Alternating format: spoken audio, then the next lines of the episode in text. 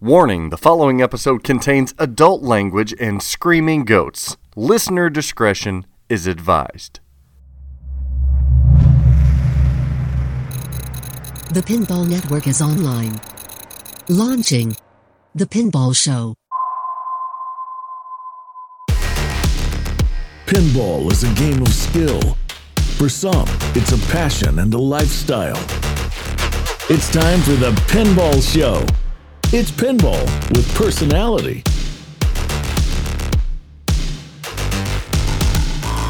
Woo, Dennis, that was one hell of a week. Welcome to the Pinball Show, episode 49, with your hosts, Zach Meny and Dennis Kriesel. Dennis, how are you? I am okay. Fair? I am fair. Fair? Okay. Sure. Sound a little robotic this morning. Yep. Confirmed. Your analysis is correct. oh, Oh, wrong program. Yeah, we- I don't know why I'm doing a robot thing. This is a weird. This is a weird morning. How's it going, Zach? Have you Hey, not we're had your done with, uh, caffeine? yeah. I, oh, I don't want to admit how much I've already consumed this morning. People will judge me, but they'll judge me no matter what. That because is- that is is that not pinball? That's pinball in, t- in the 20th, cen- 21st century. I think it's always it's probably always been pinball. Probably. I think pinball has always been a judgy group, Oh. particularly regarding what I consume. Oh, I see what you did there.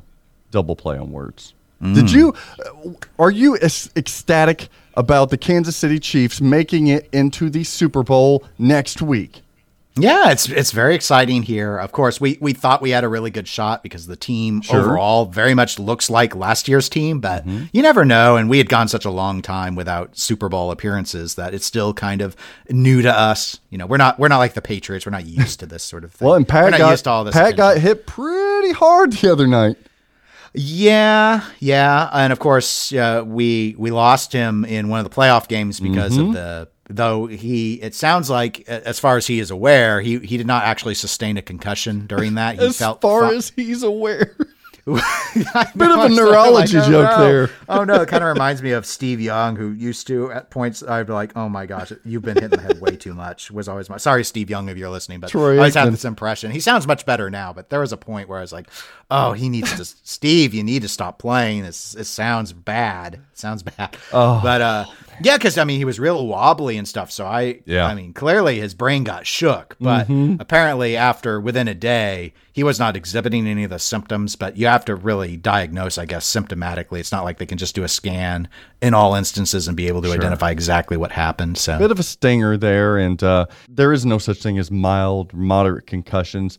Very likely he had a head injury, but his ass is way too important right now for them to uh, not just brush over it. That's my opinion, but I have no evidence of that. Just, uh, just we don't. He he looked okay in the last game though. I he sure he- did. Even with his, he's got an injured. Tur- he's got turf toe too. Turf so- toe is impossible to deal with too. So yeah, that's Yeah, That's a but he was moving there. around and yeah. So anyway, we're we're excited. It reminds me of one of the uh, clinical interview questions I have at work where I ask an individual, Do you have uh, any known history of concussions or head injuries? And then I always say, That you remember. And then I chuckle and I say, Sorry, a bit of a neurology joke there. Do they ever laugh? Uh, quite a few of the very educated, uh, wise ones do. They're like, Oh, okay. Yeah, I see what you did there. Nicely done. Maybe they're just laughing to be polite because I don't think that's very funny. That, that's a funny psychologist joke. No, well, maybe if I was a psychologist, I would have laughed. But Oh, to me, I'm like, eh, it sounds not like a predictable. typical Pavlovian, you know, uh, slant or Oh, anything. God, Pla- Pavlov jokes too. dude. Yeah, Skinner. That's a little deeper cut. BF Skinner. Oh, so you got the Chiefs that you're going to be celebrating. Do you think they win this week?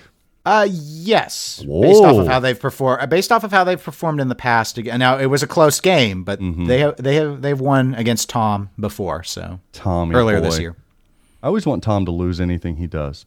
I, yeah, I kind of do too, and I, I'm trying to. Obviously, given it's easy in this instance because I the Chiefs are the team I follow, so it's easy for me to support. It's Yeah. because well, but it got to the point where normally when it wouldn't be the Chiefs, I would support the AFC team unless it was the Patriots. Oh, so you stay with that division there. That's what I normally. Yeah, Okay. I just- it's, it's like the mathematical, logical course of action. I think. Sure. I I I I should be more of a Tom Brady fan. That, that poor guy, it doesn't really do anything. He he gets shit on a lot uh, just because he. Well, deflate gate and all that. I mean, come on. Okay, oh, I'll give you that one. I, he's uh, Okay, they, they did something. Maybe it wasn't all him, but they've done some shady stuff. Okay. Yeah, I was just I can relate getting shit on. I mean, you're what's the shadiest thing you're going to get Patrick Mahomes on? It's he does too many State Farm commercials. Yeah. And Every time he, he throws a bad pass, I, I I'm at the point this is bad. I yell at the TV and I'm like, "Quit doing so many commercials and focus on your game."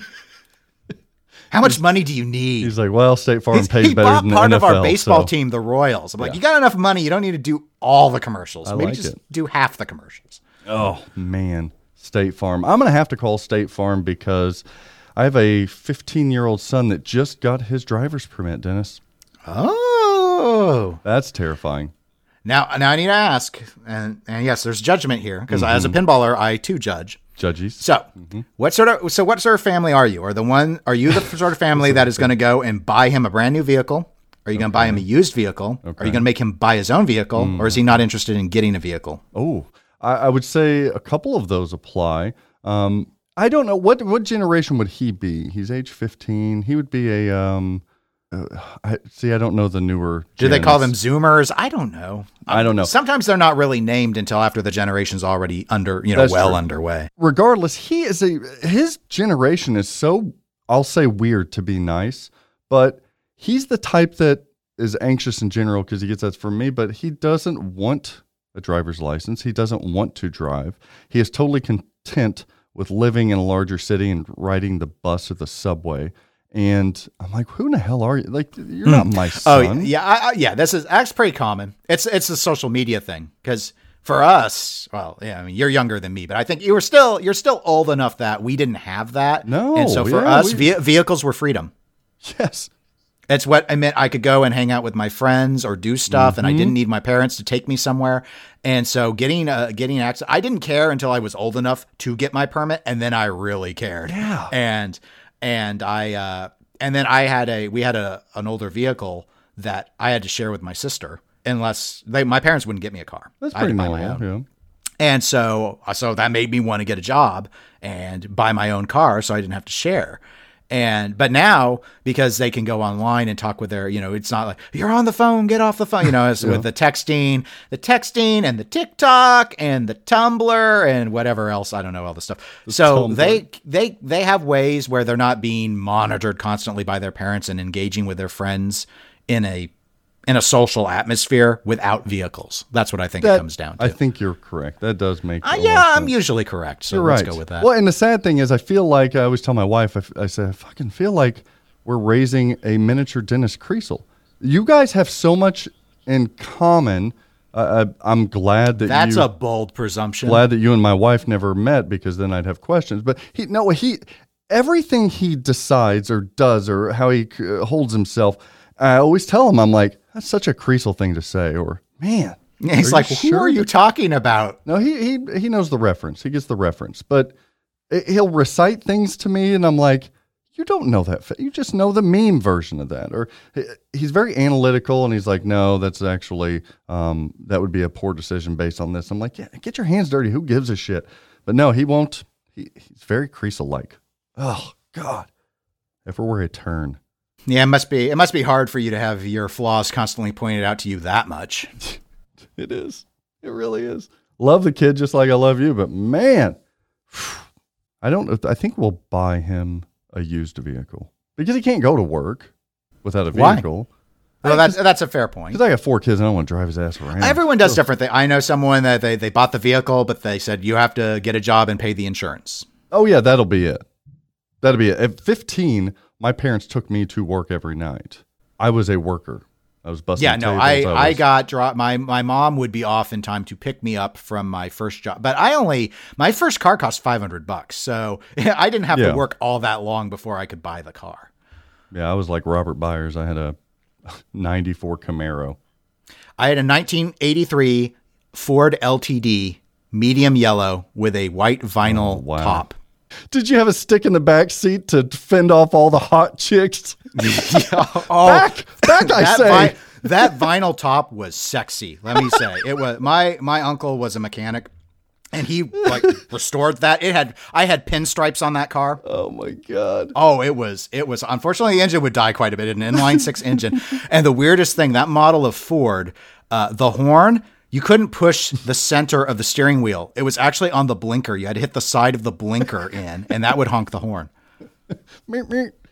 Okay, uh, I wonder what the correspondents what they drove as their first vehicle. Why don't we jump over there, listen to see what kind of news that they drummed up for us, and then we'll go from there. Yeah, let's do it. It's time for TPN Industry News. Hi, this is Ken Rodberg with your Jersey Jack update. Last week, the pinball world was set on fire with the presentation of the Pinball Industry Awards, hosted by Greg Bone and the Pinball Show's very own Zach Meny. It was a great opportunity for those who put their heart and soul into making these machines for us to be recognized.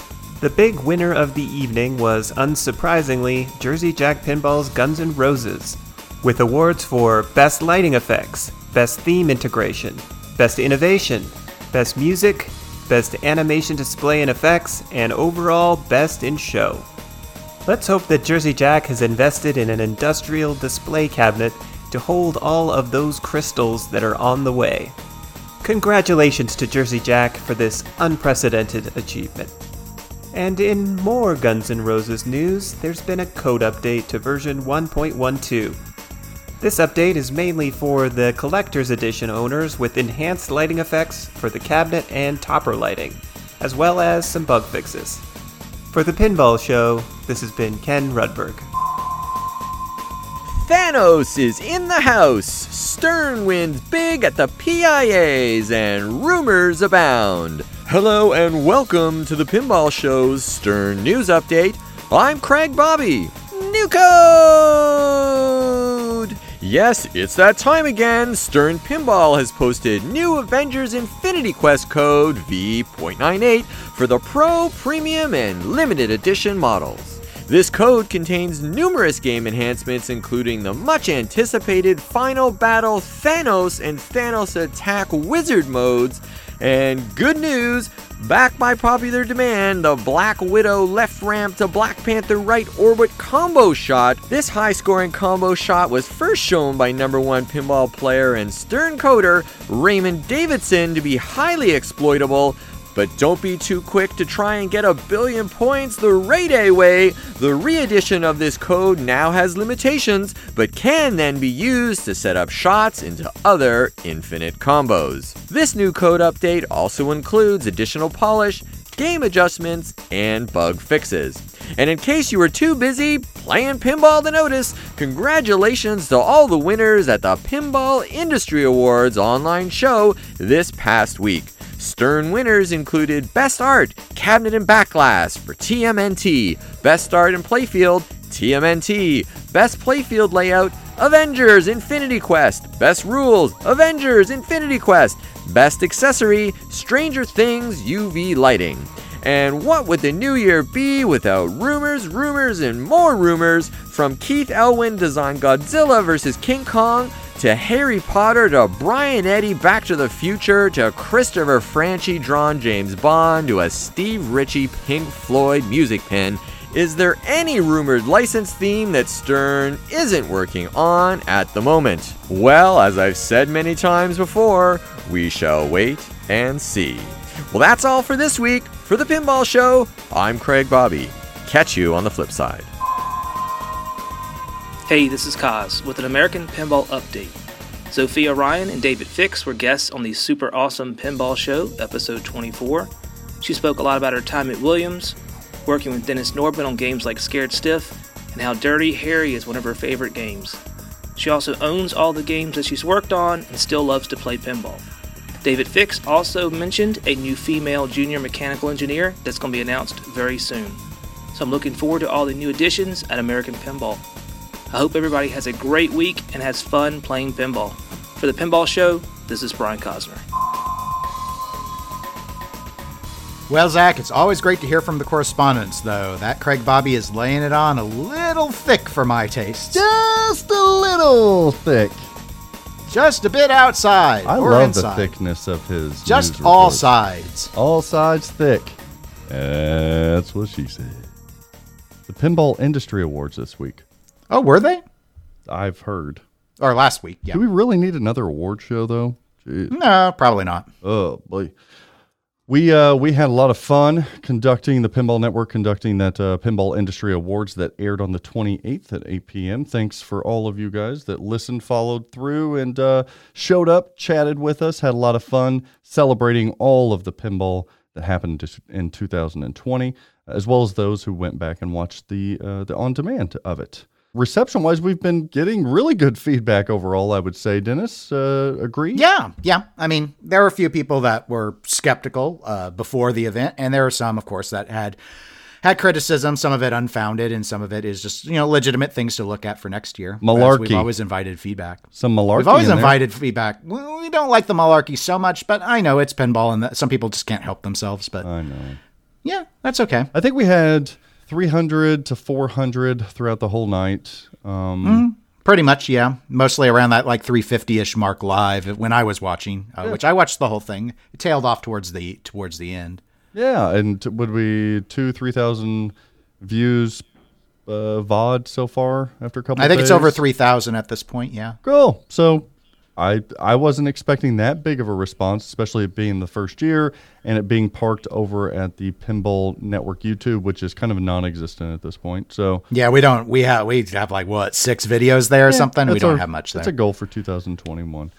But uh, the response was really big. People were appreciative for the most part, and we had some big winners. I think GNR kind of took the night uh, from Jersey oh, obviously uh, it won the what, what the best, best in, show, show, game of the year, however you want to think of it. The over best overall game mm-hmm. award went to GNR uh, pretty handily from the vote too. Yeah, absolutely. And then we had Stern still took home five. I mean, I think GNR took home or Jersey Jack took home six. Stern took home five.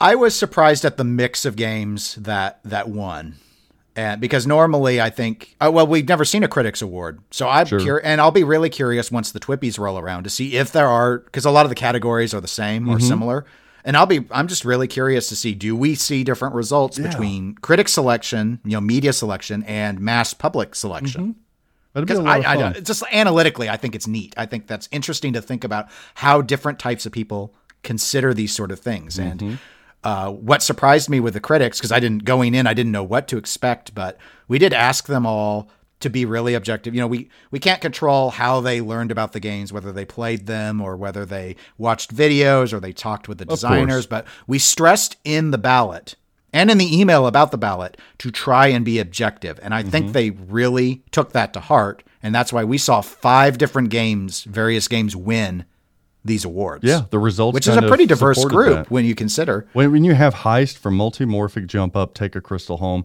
as well as um, a couple from spooky pinball taking home some crystals, and even the top threes were very diverse as well. Yeah, but you, know, you think about there were eight games. There were eight games eligible for crystals, mm-hmm. and five of them won something. That's a good point.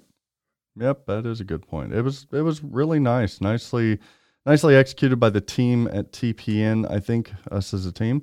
No surprise. The only surprise for me was that Stranger Things did fall into that top three uh, categorization on a lot of those category. I didn't. I didn't see that for a lot of the stuff.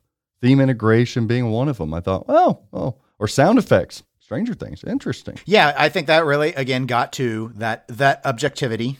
Um, mm-hmm. Plus, plus to be fair, a lot of people. If there was a game that people had hands-on time with, it was probably Stranger That's Things true. because it came out before the pandemic.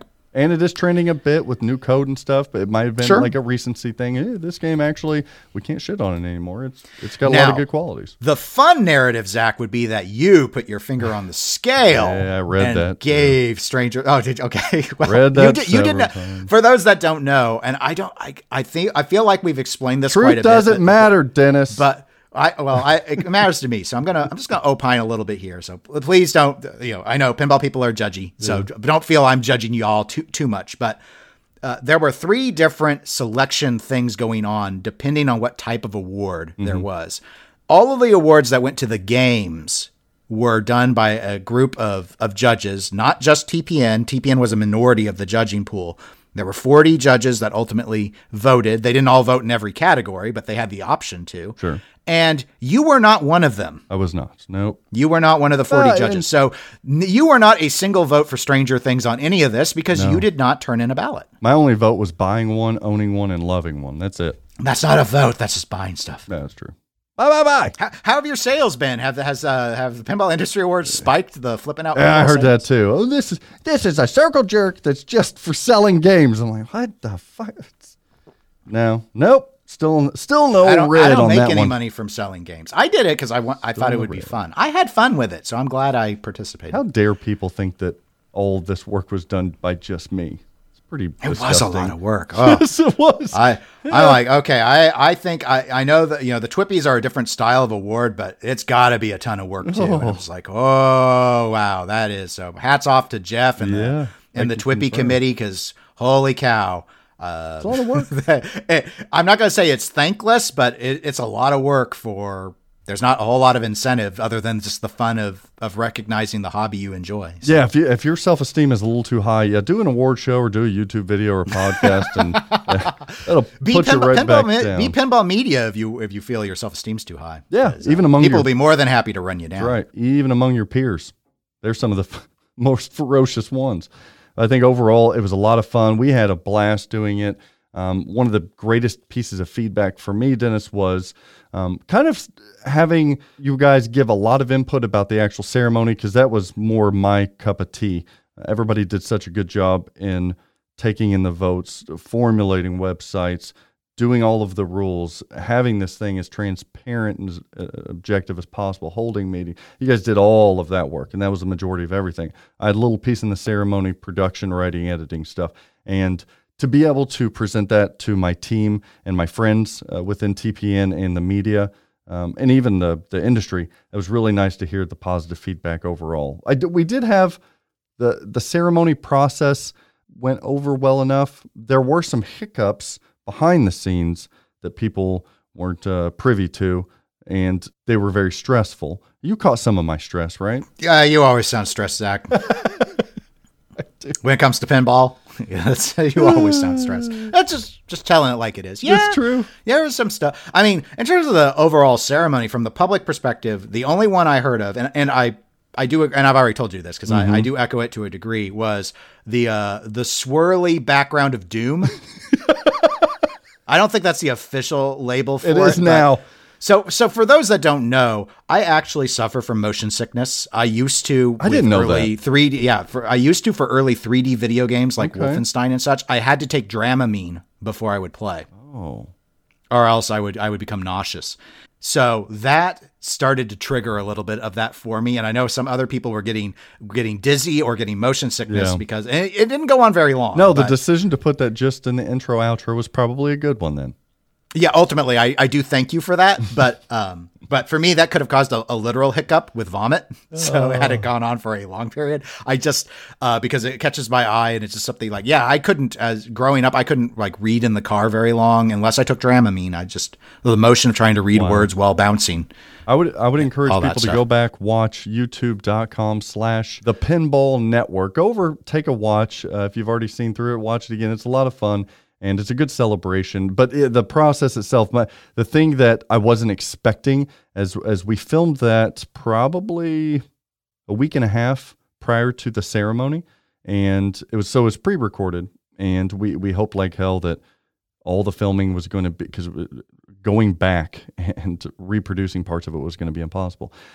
The, all that worked wonderfully. It, it wonderfully captured uh, lighting and everything, audio, all of it was great.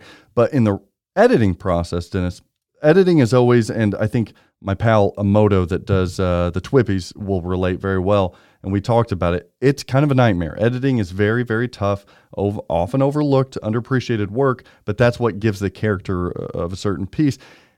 I wasn't expecting. So I was proud of myself, Dennis and listener, that editing wise, I've poured pfft, over 100 hours easy into the editing of the Pinball Industry Awards. Um, probably over 200 hours. I was proud that I got it done. My first cut, usually there's about two or three edit sessions. First cut was done like three days prior to the ceremony. I was like, Uh, that's cutting just- it close. three days? I'm like, three days. this is great. I'm going to be able just to, I'll render the first draft just to kind of see where we're at. I'll go back and start editing little bitty hiccups that are going to be there. Well, I, I started that render and 24 hours later, it still wasn't done. And 36 hours later, it was then done. 36 hours listening. That is a long run. I blame the swirly background of Doom. that didn't help. And the layering of the different, like the podium behind the scenes, the podium didn't have an insignia that said the Pinball Industry Awards. That was digital. But stuff like that layered on top of one another for an hour and 40 minutes. So, needless to say, 36 hour render time, then cut an entire day and a half of editing. I thought I'd be able to edit out some of the little things, like there's a fucking typo at the beginning, which I'll never let myself uh, forget. There was some transition issues on a couple occasions. So, uh, we're going to put up a nice re-edited version that took another day to render. So, oh, but man, it was up to the final second. Like I, I thought surely I would have this thing done way in time, but nope, nope. That's just that's how showbiz is, Dennis. That's that's them breaks, as they say. That's why I wouldn't i wouldn't put up the other re-render. I just live with it. No. live with your mistake. advice. God, advice. It's advise, advice, whatever. Thanks, typo machine. We did get some nice feedback from some pretty prominent people, like I don't know, Slash from Guns N' Roses. Who's Co- that? Commented. He's got like really big, beautiful hair and a big top hat and glasses and a nose ring, I think. Or is that Lenny Kravitz? Who is that? I think Kravitz. They both, I think, have nose rings. Rock star status there. Oh, okay. Uh, Okay. Eric Meunier was, and thanks to Eric Meunier for hanging out during the ceremony, interacting with people. That was that. See, it's stuff like that. That was nicely done. But uh, he said on social media he reached out to Slash from Guns N' Roses, the co-creator uh, of Guns N' Roses by Jersey Jack, and uh, Slash said, "quote Wow, that's fucking awesome! Congrats, man! Please congratulate everybody who worked on it for me."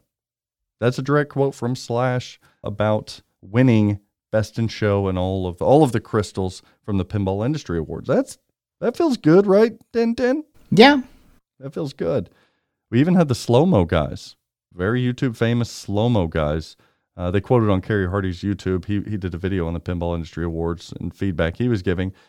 Gavin or Gav from the slow mo guys responded and said, "quote Honestly, it was a great honor to be part of this and to share the category with such long standing and admired pinball creators. I know I'm new to pinball and don't regularly make pinball content, but it's a new hobby that's brought me so much happiness to me in the recent months. Wow. That's nice. Wow. That video is really good. It's really good. It's really good. I saw that video from Carrie, and yeah, that's- one of the things that that see that those that that one is an excellence award, where Slash was commenting on those category awards, and those were those were determined in different ways. Yes. I think people get get confused about that, like. Uh, so in the case of the the videography, you know, one of the big things, and the minutes will go up on the website. Our, our webmaster is just really busy with work right now, and so he'll get he will get those up, but obviously work needs to come first. So uh, for George, but uh, yeah, the the thing was is just that that video had such an impact. I mean, it's an it's an interesting thing to say. You have someone like Gav who comes in who's not a quote unquote pinball person Sure. or wasn't up until that point. Maybe we've indoctrinated him now, but it taught pinball people things that we did not know. It took an outsider coming in and shooting the video the way they did to show us stuff about our own hobby. That says a lot, I think. It says a yes, yes, it does. I, I was, I was overwhelmed by that video, how great it was, and how much of an impact it had for our industry. I'm glad the TPN media came in together and agreed that that was, you know, that was a really, really good piece, along with uh, Amoto Arcade. So, Yeah, you mentioned her editing. I mean, yeah, her videography work was re- was recognized as well. boom. What'd you think For- about for good the, reason. What'd you think about the actual hardware itself? I love. Well, it was- It's yeah, it hard, looked hard nice. to film on green screen. But yeah, I'm just gonna say, uh, you know, clear crystal doesn't. You know, even without the green screen, it might have been hard just because it's clear crystal. I never really thought about that until I you didn't tried either. to show them. Nope, Uh, they looked hefty. they are very. I mean, I like them. I, I mean, obviously, we knew for quite a while that we were gonna we were gonna run with crystals and do Mm-hmm. you know co- you know shorthand thinking, hey, crystals would work, work really well. Let's do some crystal trophies. Um, yeah, I thought they looked great. I like that the excellence ones look different Mm-hmm. than the category awards, and I like that the best in show was different than both. that's the big I just boy. I thought it was cool. It was really, really nice. Yeah. Uh, in retrospect, I think David Dennis, who helps, has helped us so, so much from Silver Ball Chronicles and TPN. He was asking, like, do you have any uh, photos of the of the trophy for prom- promotional use? And you and and I'm like, okay. So one day I, I took about an hour to try to just take pictures of that damn trophy. It's impossible. Like That's why if you had a mirrorless camera, if you hadn't wasted your money on DSLR, It was the lighting. No, all of it was impossible because anything you put it by, it reflects and dazzles off of it. So uh, I think people are going to enjoy it. What about that uh, announcer? We're going to now call our announcer, who's the third character of the ceremony. We're going to call her Crystal, a Ms. Announcer lady. Miss Announcer Lady. That was fun. Oh, and let me put in really quick because I just because I know there are photographers that listen. I'm joking about the DSLR thing. That was a joke. Oh, yeah. don't- You're gonna please don't write into the pinball network at gmail.com saying, Dennis, that's completely unfair. DSLR is a completely professional camera. Gra- I don't want to hear it. It was a joke. All right. I no, I've learned my I've learned my lesson across all these podcasts. I need to- I need Photogs, you got to watch clear. out for him. I need I need I need to be clear. I'm gonna I'm gonna hear the end. You're going to it. have a disclaimer uh, every time you make a statement now. No, only only the most blatant ones. Only Okay. the most blatant ones. I don't want I don't want to kill all of my jokes. But yeah, she was, she transformed that was that a ceremony. That was a great and and the chat really responded well to the integration of her as the announcer Oh. on top of you and Greg as the hosts. She was so funny, calling Yeah. me a shill and saying that she brings class to that shit show. Oh, Mm-hmm. and saying I like turtles. I like twiddles. So so good. I had a blast, but I am glad it's over. Yes, yes. Let us not ever do that Oh. for several months. Man, I don't know. Did you hear one of the hosts named Zach? God, he was a stud. He announced next year at uh, the Pinball Industry Awards to be a live event. That's pretty terrifying. That's pretty presumptuous. Wow. Oh, let's hope that they're not a bunch of COVID strain mod- mutations that change that up. Here comes Denny Downer again. I'm just saying. It'll be you know, fine. People are going to be. I don't think people will judge you if you have to pivot from it. Well, I'm sure, just saying, yeah. you know, we don't know. That's the goal. That's sure. the goal. A nice gala. Would you come? Uh, Come on. probably. Come on. Yeah. Depend. I mean, I wanna I'm see you assuming in we're gonna keep we're gonna keep it in January, right? Yeah, keep it in January. Live gala, live mixer. What you gonna do it in Chicago? Yeah, in, Chicago. In the winter? Absolutely. Oh, wow. okay. Well, Absolutely. depending on flights, maybe. We just I don't want to. I wouldn't want to drive it. Everybody in the industry holds one another, stays warm. It will be fine. And then I'm thinking after uh, well, TPN can hire a, a DJ or, or a band, and after the awards are over, we can all celebrate together in a nice fashion. I think it's going to be fun. Hmm. We just got to figure out how we're going to do the tables and different things, and who's going to be invited and all that. But I've already talked to some of the industry leaders over at um, Summit Stern and JJP and, and whatnot, and they're very interested in going. So it'll be a blast. And before we close out this uh, this uh, portion of news, I have to say I forgot a very important thank you. Um, man, You don't have to thank me, Zach. It's okay. well, I I adore you, but I forgot to thank the person who created the actual logo for the Pinball Industry Awards. Joel, you forgot Joel. I did. Joel Engelbert, thank you so much. And publicly, I wanted to make this public because I completely forgot him in the credits. I forgot him just overall, but I gave him a, a concept, a vision for what we wanted as the logo for the the crystals, and he knocked it out of the park. And he did a wonderful job and went back and modified it as I as we needed. And yeah, none of this could have been done without him. So Joel Engelberth, I love you. Thank you so much for doing that. And I'm so sorry. Don't let that be a reflection upon um, me not appreciating it by forgetting. It's just um, I'm an idiot and I forget shit. So thank you, Joel. yes, thank you, Joel. We also had another award show that led up to the Pinball Industry Awards called the Reach Arounds. Did you get the impression? And it's only a few people, but did you get the impression that some people didn't realize that that was a joke? I did.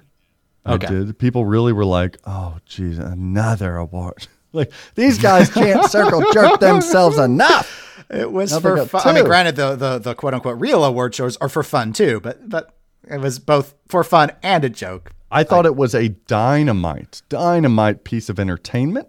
Uh, It we- was well put together. wow. We had Ed Robertson from the Barenaked Ladies offer some original work to Jeff T. Ellis and Martin Robbins, the creators of the Reach Around Awards. That uh, can you get better than that? They had uh, a- a cavalcade of different pinball people that did some voiceover work for it. It was just a I really blast. like the red the red carpet skit they did at the start. That was a lot of fun. with Manu and Becca. That was Mm-hmm. that was great. The jokes, the writing was superb. Nicely done to the fellows over there. The writing was really, really well done. And uh, I, I couldn't think of a better, like to me, symbolically, Dennis and listener, it was a here comes the the punch Wednesday with this fun, funny, comical approach to kind of take the piss out of the awards process and make fun of ourselves as TPN, kind of, uh, but do so in a respectable, fun way. And then, bam, you get the other cut on the the following day, Thursday, with the formal ceremonies of the Pinball Industry Awards. I, I don't know. It's just how much hard work went in- into both of those and dedication back to the providers uh, and pinball as a celebration and an honor. It, it was great. I, I can't wait for this it every was, year. and that wasn't that wasn't like a highly coordinated No. plan. Uh, Jeff and Martin weren't on the the Pinball Awards governance committee. They weren't handling the scheduling for any of that. The reach arounds was their just their separate project that Mm-hmm. they thought would be fun to do, yeah, so and I'm glad they did it. it worked out really well. Our team is happy here, and uh, we're appreciative of all the positive feedback and some of the con- uh, critical, constructive feedback. Uh, we're appreciative. Yeah, we're well. planning to make modifications as we we knew we would we would need to for the following year, and some of the stuff we were able to identify ourselves, and some we were not. So thank you for those that have reached out and given suggestions about from judging to ways that the the excellence panel could work to mm-hmm. ideas on nomination set setup, all that sort of stuff. It's been it's been helpful. It is. It has been a lot of fun. And there were a, a subset of people, and I speak alone on this, but there were a subset of people that were misinformed and ignorant. And to those assholes, I don't know what's going to make you happy. I, I That's no kind of toxic. yeah, sure it is, sure it is. But uh, eat my shorts. Is that that's that's not toxic? How do you how do you take offense to eat my shorts? Well, I mean, it's like it's not like the rudest phrase that you could come up with, but the spirit is Lick still my balls. Negative. Is that better? The spirit still, you can derelict my balls. See, that would have been funnier and it wouldn't have come across with the same, the tone. Eat my ass. Piss off. Fuck you. I mean, I could have eat my shorts was better. I do think, you know, and I knew this would be an issue, but I, am surprised at how much of an issue this was. It's just the number of people that seem to have been unable to understand that there were three different processes depending on which award it Oh, you're was. gonna keep going. I like it. Okay. that yeah well just i mean it's just including people that were involved in the process so it's not, it's not just outsiders but it's like you know all the stuff that went to the various 2020 games that was with the 40 judges that self-selected. I mean we reached out to a diverse group of people to invite them or mm-hmm. let them know hey you can apply for a ballot. And there were a lot that didn't either. They didn't all give reasons. Some of them did and told me that they you know they felt they didn't have enough experience with the games in 2020 because of the pandemic and mm-hmm. i get it. So that was the those were who selected the games, and then the excellence awards were the TPN panel. Yes. But the T like the TPN panel didn't decide who won best art cabinet and backglass. That was the forty And it judges. wasn't me which- that decided everything. I think whenever you Right, have me right. and Greg Bowden sitting up there, people are like, "Oh, this is their awards and they're picking." It's like, no. Right, and then the Hall of Fame stuff. That wasn't the TPN group either. There were hundreds of public votes that, That determined who listeners. got what in the Hall of Fame. Yeah, the listeners. They did a good the, job. The listeners and the non-listeners, because I'm sure some people that don't listen Sure, to anything yeah. TPN voted in that.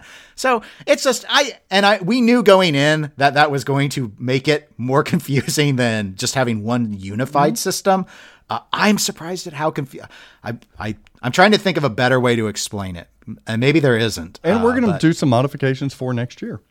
Oh yeah, no, there will be changes anyway because there mm-hmm. are there are a lot of things that came up, including like with the excellence committee. There were people on that committee that five minutes in were always like, we're already like, I wish we had done we'd changed this and this and this. It's like we need to follow the written rules of what we've come up with. You know, transparency and mm-hmm. consistency are key, but we can keep that stuff in mind for 2021 because I've, I've learned from all sorts of things. The worst thing, and this is my my personal opinion, worst thing you can ever do is announce a set of rules and then decide in order to fix things that you're going to change them. Because then you're changing rules on people Yeah, and that and it looks it looks uh, in the words of among us sus. It looks super sus. So don't do that. Change rules for the future. Always stick by your rules for the present as best you can at least. And then that way everyone knows that you're operating above board. Yep. If you thought it was decent enough this year, next year, as uh, Miss Crystal announcer lady said, is gonna be a banger. Overall i was really pleased with how it, it, it came out and with with uh, just in terms of the number of people we had involved as judges to who they represented Wow, some big the- big people there. But I don't want to talk about it for several months. I need to go into my cocoon. Yes, that we will. And a bunch of the prominent naysayers that hopefully understand that it was a very respectful, it was a very objective way to the best of our abilities to celebrate and to showcase all that was pinball in 2020. Maybe they'll jump on board next year. Stern Pinball in the news this week. They have new code. You love your code updates, Dennis. Avengers. Yeah. Yeah, I heard that there's like Thanos in it now. That's a big jump. 0.98. Woo. It took a big jump there. I don't I don't uh maybe they had 0.97, but it felt like it went from 0.93 to 0.98 really quickly. Yeah, you can battle Thanos now. This is an added wizard mode that lights when you spell strange after the whole battle royale wizard mode and all the five gem quests. It's like your big battle Thanos wizard mode. There's but I want to be Thanos. I know that's what uh, Ray Day has to hear all the time. Poor Ray Day. Thanos Attacks is also a new wizard mode, just wizard modes galore. This lights, this whole Thanos Attacks lights when you spell strange after collecting the soul gem and playing at least two gem quests. So that is pretty attainable. I can see people getting that because you get that damn soul gem pretty frequently, if not every other game. So uh, this is something you're going to see very frequently. And then you get like super victory laps after the Thanos attacks. Uh, there's a lot of cool stuff in here. A lot of cool stuff. It's getting really, really big. Maybe it'll be trending up. Who knows? And it did win like best design, layout, best code. That's kind of the one two combo for a great game, isn't it? Uh, it depends on the person, obviously. I Sure. think some collectors are more about the spectacle and the lights and such, but from a for players, I'd say normally layout and rules are what they mostly look at. Absolutely. Absolutely. We also had Joe Kaminkow from Kapow Pinball fame and Data East fame. And uh, where else did he go? Big to Sega. Um, a statement from the Super Awesome Pinball Show. I'm going to read this quote. This is regarding the Harry Potter license that we were discussing last week here at the Pinball Show. Joe Kaminkow says, quote, Harry Potter is absolutely, positively, 100%, side note, I, I think he's serious here, 100% not being designed by Brian Eddy. Bet anyone $1,000 or a really good steak dinner on that one. And if I did have Potter and it was, I'm trying to accentuate the all caps, did, was going to be made, I'd design it myself. What does this quote mean to you? Uh, that Brian Eddy isn't doing Harry Potter? Yes. Okay. Yeah. Why make this statement? I don't know. I don't know. I, I was trying to figure that out. I'm like, what in the world? Why do we? I this almost statement? feel like this is manufactured. I almost feel like that it's just like, hey, people are like Harry Potter is catnip for pinheads, so let's just keep bringing it up, even though nothing's happening with it. Oh, I see. Do you think that after listening, because you and I didn't get to discuss that last week, Dennis, that with the statements made about the whole Harry Potter during like the the Roger Sharpe really saying, "Oh, he's going to do a great job with it, Joe will," and blah blah. Do you think that this intellectual property is at the cusp of being attained or has already been granted? Do you think Nope. they're working on it? Nope. No. I mean. I'm I, I wouldn't be surprised if a pinball company has approached to try and get the license, but I no, I don't think it's in the works. Hmm. Well, it's not Brian Eddy. Yeah, that's, that's why. I think it is. Which would be an easy thing. Which would be an easy 100% known to be true thing if you don't have the license. Yeah, but I don't think you make the statement unless you're kind of in that process. I still don't. Why, why even make the statement about, well, it's not Brian Eddy? But then what? But then saying, but okay, but then saying, yeah, and if I did have Harry Potter, that it's going to be a Kaminkow design. Who, I mean, let's be frank, his games aren't in the top lists. no, I, he later on, I think, uh, Super Awesome Pinball Show in a special with Zofia Ryan from uh, American Pinball, they did give an update and said that Kaminkow, if he did do it, not only was he going to be uh, designing it, but he said he would get some help and it would be through someone ideally like a George Gomez and the collaboration them two did on Batman 66. So now it's making even more sense. You think about Beatles, collaboration with George Gomez and Kaminkow again. I didn't even realize Kaminkow had design credits on those games. Hmm. I can't confirm that he has design credits because I don't know who designates that besides Stern. I don't know if they make that a public thing. Isn't know, it normally a public thing? I mean- it's normally listed at IPDB. I mean, we always if I go to like. Pinside, sometimes it, it there's a difference between what Pinside recognizes as a designer versus IPDB. I don't know if what IPDB has is just you know uh, an enthusiast's account until like a Wikipedia until something change. I don't know. Well, currently, IPDB for Batman 66 says that the designer is only Gomez, and the same for Beatles. Okay. I just have a hard time believing with Kaminkow's history that he doesn't have any say to the design of those titles. I'm not. I'm not saying that. I well, yes, I am saying that. I don't think he does. I don't think he meddles in design at all anymore. I think it was different back in the in the 80s and 90s when he was more heavily vested in just working on pinball. But now I think he's more just doing licenses. Just like uh, back in the day, Roger Sharpe helped with design. I don't think he's involved in any of these designs anymore. so on Pinside, the Beatles. The concept credit is given to Cow, but the game design is only given to Gomez. Interesting. Okay. Hmm. All right. and I'm looking up Batman 66 to see what Pinside says, just in case. Because yeah, you're right. Sometimes they do they do differ. And again, concept Kaminkow, but game design solely Gomez. Hmm. Okay. And I think that's true. I don't think Kaminkow does layout. So maybe he was he should have said I'd conceptualize it myself. That's not what he said in the quote, though. He said, know. "I design it myself." All right, we'll see. We'll see what happens. It still and he easily, like easily knows that he doesn't have to do it because he doesn't have the license. Mm. Harry Potter will never have his own pinball machine. oh, he will. No, I'm standing by that. That was a terrible Voldemort on my part too. I apologize to I'm the gonna go listeners. Snape and go. He will. That wasn't And bad. also, as, as another notation, please do not write into the pinball network at gmail.com telling me that Harry Potter will have, a, it can. I know that I'm not 100% right, but I have to say it with conviction so that this is entertainment, people. people listen. Yes, so that people listen and respect me as an entertainer. You know, and you know Uh, what? It will never it? happen. If you're gonna have a Harry Potter pinball machine, give me my boy Brian Eddy. I'm fine with that. Don't call out poor No, Brian. no. Kaminkow will never, never allow it. Never. Why? Apparently, even if he doesn't secure the license, he would never allow it. Damn.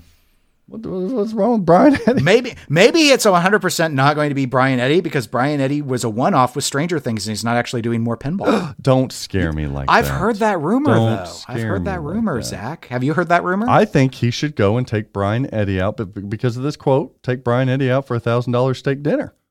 Who in the hell is spending a thousand dollars on steak dinner? it was an either or, a thousand dollars or a steak. Well, a really good steak dinner. So maybe it does uh, run a thousand. I'm I mean, saying, I like, if imagine you're gonna- Kaminkow's tastes run kind of wealthy Wow. I bet he eats caviar. I don't on his steak. Is that a thing? Doesn't sound like a I, thing. I guarantee I'm not rich enough to know any of this. I buy my steaks just like a good old American well, does. At a well, chain once toppers restaurant. get to two thousand dollars, you'll have to let me know. Oh man.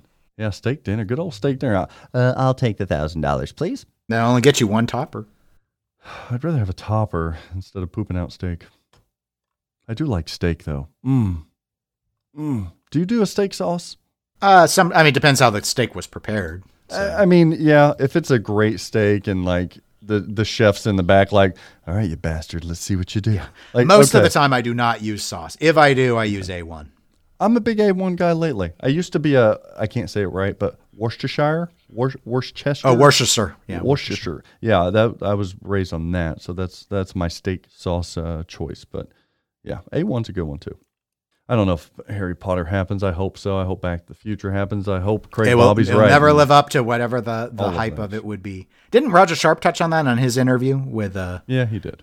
I don't. He talked a little bit about Deeproot. I don't know how much, but looking forward to hear Roger in their second part over at Saps do another. I- I, just love listening to the guy. But Deeproot's in the news this week. They sent out to all of those Raza pre-order customers an update. I guess you didn't get that update as a non, I did not. non-buyer. This is a news flash update from Deeproot Pinball. Uh oh. Robert Mueller made a statement at the beginning saying, Hey, here's your update. There's some bad news here. And I want to tell you first before he said, you know, plural podcasts fuck it up, basically, and tell you non truths. So we took some notes here. He talked about the orders to these uh, pre order people that ultimately they sold 70 arcade editions of Raza, 60 extra editions of Raza, totaling 130 units. So I think we were pretty close to our estimates. Uh, but they did round up to 160 total units, so an additional 30. And they're going to sell those units, those 30 additional units, uh, starting out at $8,000 for those arcade editions and 13K flat for the extra editions. They did not get their ULCE certifications yet. They were able to get the requests in two weeks ago. They're just awaiting the responses. They have good feedback so far, but they've been told it takes five weeks to complete and receive these reports. But nothing can leave that factory until those are complete. So that's that's a that's a barrier number one. Number two is parts, and this is a big one. Robert Mueller says, quote, we have orders in for about 70% of the BOM, end quote. I don't know what that means exactly, Dennis. If yeah, you, I'm not sure if that if that means that they have the 30% already or if they've just ordered or, them. Or if the if they've only ordered 70% the other 30 has not been resolved. That's scary. Are, are they saying the the parts are actually in or are they saying we've submitted our request to purchase 70% of the parts we're going to Oh, I see. Yeah. Orders in could mean that yeah. they've actually received the order. Yeah, I don't know on that either. No. I don't, know. I don't know on a lot of things. They're attributing these delays to long lead times. That is, vendors promising one thing, then changing their mind once they receive the money. They're uh, attributing it to large number of vendors have passed on the whole lockdown bar design due to the complexity of it. Uh, they did say there's two vendors that are willing to reproduce and, and to manufacture it. But those vendors already have backlog of production on on their other manufacturing stuff. So that's going to be a delay. And another reason that there's delay on parts is because the whole lit side panels that were kind of mm-hmm. pretty, they had some wear and tear, technical issues, wires were being frayed. So they spent the last 60 plus days working with different vendors to redesign them to make sure they're more durable and to allow for leg protectors or cup holders, which, in my opinion, I would not worry about leg protectors or cup holders because for new games, ugh, I don't like either one of them. Are you a cup holder well, guy? A lot of, I don't, uh, but like on a lot of locations that I played at when it wasn't a pandemic, they all like all use the cup holders. I'm just not a big fan of the cup holders. Well, that's very popular, so I understand. The leg protectors is dumb because that. you already have a metal leg protector. Those, I don't, yeah, I don't. Unless that's what they're talking about. I, I assumed he was talking about like the colored ones Mm. That uh, oh yeah, the decal wrinkles from the '90s. They're trying to cover that, but I don't, I don't know. So that's what's taking so long. Production wise, the first lines are ready to go, and they're going to proceed prepping those parts. Have them ready over the next couple weeks, but they don't mm. have all the parts. Mm. Robert made the decision. Uh, I'm going to do a quote here. He said, "quote Decision not to show production lines or illusory or and deceptive pictures of parts or lines or cabinets for many obvious reasons." I guess the obvious reason is that because they're not there. What's so obvious? Yeah, I just assume the the obvious reason would be showing the. And it kind of reminds me of like highway pinball. I think where there are well, that's accusations after the after the fact of, hey, look, here's a picture of a part, and thereby implying that we we you know we have crates of these ready uh, to go. Not we have a one off. Ted, pick up a screwdriver. Yeah, just pretend you're putting it on that cabinet. Good. Send yeah, yeah, things like that. Okay. Weaving illusion. So he's trying to be transparent here. Good regarding additional streams of this content uh, for people. They said we've got all the. I love that they're updating their stream rigs to these customers. We've got all our rigs, we've got our equipment now, but Robert's requesting that no streams occur because they do have project deadlines and they have other projects that they, some of these people that would be streaming are working on. So that's a thing. Okay. So what are the expectations? Well, he said he should expect to receive parts the beginning of March and the first Razas rolling off the line and leaving the facility mid March. Whoa. Mm. Why put another timeline on that? Well, you've people already, wonder. people have their money. People have money in now, though. People have money in now. Okay. They've pre-ordered. Would you bet a thousand dollars or a good steak dinner that uh, none of them are leaving mid March?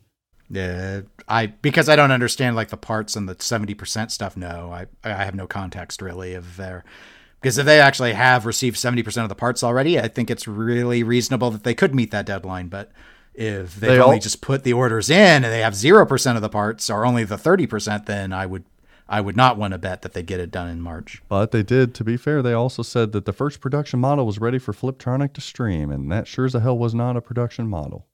Right? Is that fair? Oh, I think we thought at the time it was. We were told it was. Communication wise, the next update from Deeproot will be by the end of February. Still wait and see. This isn't a wait and see. The Super Awesome Pinball Show had on Zofia Ryan, who is now employed at American Pinball. Yeah, she was with Williams. I have this downloaded. I've not been able to listen to it yet. I'm hoping to hear it this week. Yeah, not a lot of reports from that interview. There wasn't anything exclusive per se, but it was just a nice recollection of her work with Williams and, and working with some of the designers and mechanical engineers. Well, she's just started, right? I don't imagine she has a lot to report from American Pinball yet. No, uh, as of the time of the recording, she'd been there three days. Okay. So. Yeah. So yeah, for three days, I've got to guess she probably knew as much as you would expect someone with sure. three days work experience. Sure. Now, the, here's the interesting part that they kind of brushed over. Nobody said anything. Zofia Ryan had worked at American Pinball before. I did not know that. Yeah, during Houdini. I don't know if she was contracted just to come in, maybe to help with some of the mechanical pieces with Joe Balcer. I'm not sure. They didn't really dive into it, but yeah, she she had been at American Pinball before. I just I have this vision. I know it's not it's surely not right. Please do not write into the pinball network at gmail.com and tell me how not right this is. Uh, I just have this vision that it was brought in for J Pop's Houdini. Oh, she just walked in, looked at it, said, "Won't work," walked out. Fuck it, threw the card up. I'm out. No, she just walked. It was like, like as a consultant, just walked in, looked, said, "Won't work," mechanically won't work, walked out. Oh God, no. That's just my that's my head canon. Okay. Let, yeah. let that live on. She seemed like a very. I, I need this. She seemed like a sweet, knowledgeable person. I'm I'm interested to see what she's got up her sleeves with regard to the mechanics and the engineering over on their future games. So it, it should be a lot of fun. Hopefully, I'm hoping we get like a like a combination of a Popeye and a Junkyard together. Oh my God, no! we don't need anything from Popeye back. Oh, at least throw Junkyard under the bus too if you're going to throw Popeye. Well, no junk. All right. The problem with Junkyard is is like way too heavy on the on the video mode scoring, but yeah. otherwise the layout's okay. It's a pretty coolish game. It's like the best of all the games with the toilet on the playfield. Yeah, it's like the best one. Still give the nod to South Park or Austin Powers, which I love. I've never played Austin Powers, so. Did you know that uh, TNA, that game you got in your game room, did not have a toilet Beep. on it? It had like a bowl up top where the reactor, I guess, is that it's got a scoop, like a bouncing turd, I guess, back and forth between the slings. it was for a transition into our another story, and mm, that is subtle as a chainsaw. You were, yeah, it really was. Just another pinball podcast with our buddy Joel.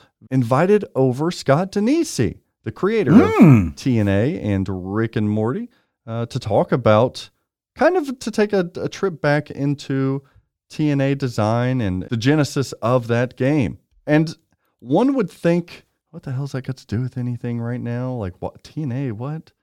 Well, not everything has to be the current news. I mean, that's what Silverball Chronicles is all and about, as, not the current news. As I listened back, it was probably my favorite podcast episode that he's done. It was really nicely done, and uh, it was uh, the new bar for Joel. Yeah, it was a pleasure listening to Danesi be open and candid about some of his design choices and the process and the timeline and how it all worked. But things like he talked about Wizard of Oz from Jersey Jack kind of being an inspiration for TNA's lighting. Maybe not for the best reasons, because he totally disagreed with how they utilized RGB, as that was kind of one of the first really impactful full RGB games in pinball. He said they just they overdid it. They made it too blingy. It didn't make sense to the story they were telling throughout the code and the moments. So he talked about wanting to do that for TNA, but making it so subtle that people wouldn't expect it until they experienced the need for it. Uh, and then it overwhelming people, something like the music. So he said that was an inspiration. And I had not heard him talk about this listener, but maybe he has. Danesi talked about the original Danesi lock design pattern there. It was not at all like the straight uh, path that we see today with those three drop targets. No, it was a curved path. Then it had like a uh, like a curved 180 that the ball would come and sit. Then it would have a kicker that would kick it back into the orbit. Very, hmm. very I, I, need to see I like I need to see a sketch to understand exactly what this it feels what this means. Early solid state EM-ish with those little uh, yeah, but so does the existing inline drop method because inline drops were all about the early 80s. Sure, but we've seen inline drops in metallic. That wasn't as crazy. I'm talking about the EMs like like an Aztec, right? Where you kick it up in that little gully and then it kicks it back out. That's that's what it felt like to me, and I thought, mm. oh, that's rather interesting.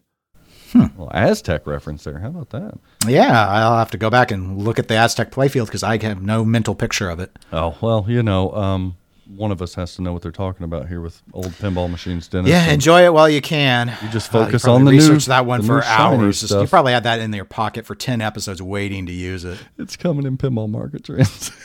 Oh my god, I did own one for a short this period. this show is so lame. Oh man, Scott Danesi also talked about how modern pop bumpers are just a complete waste of mechanics. I totally agree with him. I totally agree as well. And uh, that's one thing of, of all the stuff he's done. I know he gets, you know, a, a lot of people look and go about the light show and the music, and, and I understand all that. The one thing I've noticed, though, between both Rick and Morty and Total Nuclear Annihilation is Scott is very deliberate in terms of where he's placing pops. Yeah. And in both situations, I think he executed them to near perfection. Mhm. And he made them matter. He makes Yes. them matter. Yeah, and I would almost because of the slings that I'm used to nowadays, them stern slings, pop, pop, pop. There's your out lane. Uh, I wouldn't have minded Dennis if he would have put two lower pops on Rick and Morty because they're actually, in a lot of ways, less brutal than a traditional sling. Sure. But the interesting thing is because of him only doing one, you have an asymmetrical difference. So the behavior on the left is different than the behavior on the right. Yeah, And, and- there's something to be said for that. It hurts my brain because of uh, balance and, and, and symmetry. Well, vi- visually, I'm uh, I'm a big symmetry fan visually, but in terms of gameplay experience, you will always have more uniqueness out of asymmetry. Absolutely, absolutely. So yeah, go listen to that episode, listener, because it was it was fun. It was a really really good one, and I wouldn't tell you that if it was just Scott rambling on about the stuff he's already talked. It was fun. No, this stuff you've mentioned, I haven't heard this episode yet, but this stuff you've mentioned, this is all new to me. Oh, I had not heard any of these elements. And Joel did the really differing lock, job the doing the interview. He maybe maybe the maybe he's commented before about the pop bumper thing. I know he mentioned about wanting pop bumpers to be impactful, so Mm-hmm. I, I know that. And tha- that's something I've complained about for a long time. Is especially on sorry Stern, but especially on a lot of Stern pinball machines, is Sure. this desire to stick a cluster of three somewhere where they're not dangerous anymore. No, like you get an on easy Stern rollout. Star Trek, the pop bumpers are the safest thing in the whole game. it's a controlled They're just speed. safe. Yes. Yeah, it's a, exactly. It's a control. It's just safe, and that's not what pop bumpers were meant. Harry Williams would be turning over in his grave. That is not what they were meant to be. Well, that and whenever people give Dwight Sullivan shit for his uh, pop roulette, his pop bumper roulette, I'm like, you know what? At least you give a purpose for the pop bumpers there. Like in Ghostbusters that- or Turtles. I'm like, yeah, that's really it. De- it depends on again that that one comes down to the player. Again, yeah. the more tournament-minded players seem to dislike the roulette because of the. It's the same as mystery awards. They don't like randomness. I get- but at least I know other people that just from a use perspective love that being more than oh well we'll hit pops 30 times and then it'll like increase the spinner value by 100 points yeah, I hate that. What I want, and stop, yeah, with the bonus and shit like that. Integrate pops into modes. I don't know how many times I got to scream that. Why can't we have, instead of hit the flashing lights, if you've got eight modes, coder and designer, why are you making all eight of them hit the flashing? Make a fucking pop bumper yeah. mode. Yeah, Aztec would do it. Yeah, 10 pops a ramp. 10 pops a ramp, mode's done. At least give me a reason to shoot those pops. I guess all games can't be as integrated as well and, and depth wise as The Hobbit, but you know, whatever. I'm not talking to you about the Hobbit. The Hobbit utilizes pops in their modes and a kickback. Aces in the hole, baby. Speaking of podcasts, Spooky Pinball Pot. Am I reading this correctly? Hanging it up after 11 years? they were the longest going podcast. in you know what I always say? It's a rare podcast that can really get past 11 years. That's right. Yes. Oh. Yeah, we knew it was going to happen. It's a trend, man. yeah, it's just it's science. There's bitterness. I knew this was- I knew this was coming. 10. Knew it was coming. Congratulations to all that has been done over there with with Charlie and Bug and, and the cast of characters at Spooky Pinball Podcast. Um, I'm gonna miss their I'm gonna miss their podcast, but they're going to be jumping back into YouTube. Uh oh, a, a little bit different format over on YouTube, so we get to see their beautiful faces Hmm. and the masses. So long from the podcast family, and welcome uh, as a YouTuber myself. Welcome to the family over there. Yeah. And we cannot talk about YouTube without talking about the new highly acclaimed pinball show. The pinball show. The the pinball The show. pinball show. 2.0. Zen Studios with their brand new copied show title, The Pinball Show. We didn't get to talk about it last week, Dennis. Just Joe Fo- No. Fox and I talked about it. I haven't seen it yet. I haven't seen their I haven't seen their show yet. You want to say 14 minutes of your life? Oh, Ouch. I'm not being bitter, guys, because they It sounds like you're being a little bitter because they happen to take the same name because they clearly didn't listen to this show and that upsets you. No, I'm not being bitter. That I'm being bitter because the offering that they had was just complete shit and garbage. And I don't care about virtual pinball, but boy, they got me to care even less. Wow, big announcements like what? What the? Fu- I don't know what big announcements they had. A 3D rendering of a 10 second promo. I I don't know what it was. It was not pretty. Someone messaged me something about that they're releasing a new version of the software. I guess that the FX series. I'll have to check. I'll have to check for my other podcast. I just yeah, I want there we show virtual pinball some respect. Sure. I just want to update uh, update the listener because we talked about it last week and them taking the name. I did. We did hear back from we as in. I heard back from uh, the chief operating officer out of California. Reached out to me and uh, to let you listeners know said, "Hey, I'm getting a lot of feedback from people saying that the pinball show was already taken." Because people were pretty loud on social media about it. And thank you to all of you all that was looking up for us here at the pinball show but reached out and said legal kind of already passed it to my knowledge that it wasn't being used so let me look into it to see what's going on. And that was maybe over a week ago. And i haven't heard anything since. I did ask for an update a couple days ago. I said hey any updates any more thoughts? And uh nope not yet. Still still being a casper here. Got nothing. I don't know. They already have the neon sign, Zach. once you have the neon Well, maybe they could add another neon, hang it, and make it say Zen, Yeah. and they could put it like a little carrot in between. So the Zen Pinball Show. Yeah, or we the, could do that. or the Zen Pin Show. That's cool. Uh, sounds awfully twelve-year-oldy. The Zen Pin Show. The virtual pinball show. That don't. but it's not just it? about virtual pinball; it's about their stuff. Yeah, Like specifically, oh, it's not about all because- of virtual pinball. Yeah, because it's about all of pinball in general. I mean, they're not going to cover the pinball arcade on there, are they? well, are they going to cover all of pinball, calling it the pinball show? I'm going to cover the part that makes all the money. They're going to. Well, Heyo! they're going to cover the part that has nothing That's to a do video with games is pinball. better than pinball. Please don't complain about the remark that video games are better than pinball at the pinball network at gmail.com. Call it the video game pinball show. Something that makes more sense. That's so wordy. It's so you're not helping them. That's too wordy. okay. All right. Well, Granted, it's not your job to come up with their names. No, it's not. It's my job to come up with gold and other people's jobs to steal it. I did uh, let him know that we do have uh, Facebook page with handle. Uh, we do have a trademark in the process uh, of current currently in the process with the uh, the government board of trademarks and patents or whatever. Um, and then I believe we have the the URL as well, the pinballshow.com. But yeah, semantics, right? Try to keep hashtagging the pinball show, bringing people to us. I'm sure it was inadvertent. Eh. Sure. Sure. Okay. Sure. I'll tell you plenty of stuff off air that may make you think otherwise. Oh, it's hard for me to care. We don't even have a T-shirt to sell. we don't make any money. Because when we do t-shirts, we do it right. So we're still preparing. We've been saying that for a year. We're just slop it together. Almost a year now. the show's been in 2021, Dennis, we're gonna have no. T-shirt. God. There's no T-shirt. Whatever. Silverball Chronicles has a T-shirt. they have like five. They've got five of them, whatever. Hey, I did spend money on silverballswag.com. Ding. See? Isn't that nice? I like to uh like to show love and support by my fellow You didn't say what you bought. media.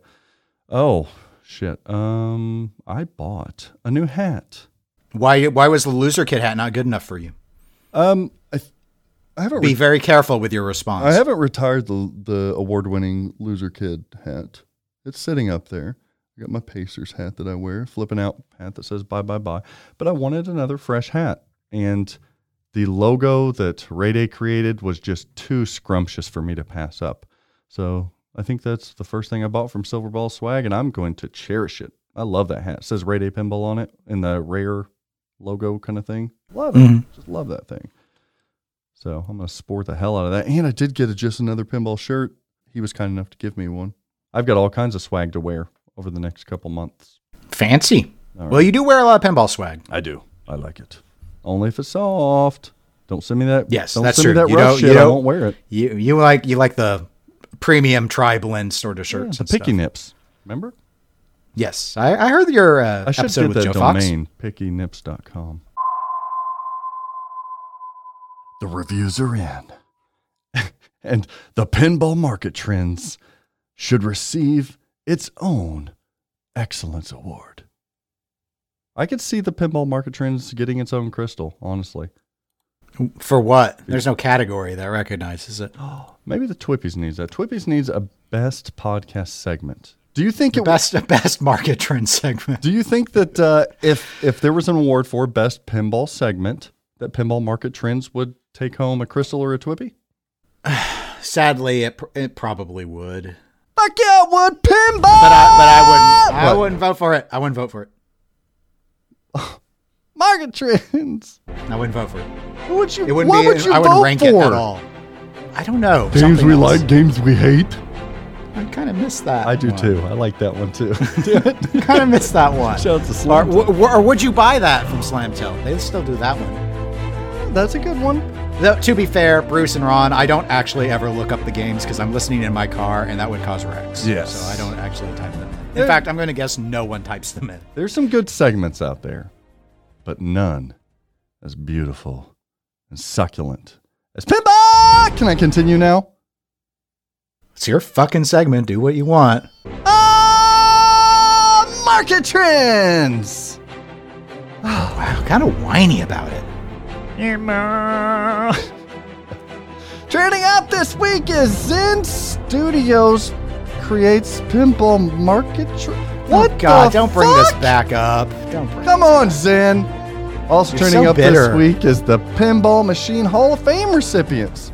Hey, you always tell me that I need to back up my stuff with data. Numbers don't lie here, and I can tell you this the people have voted, Dennis.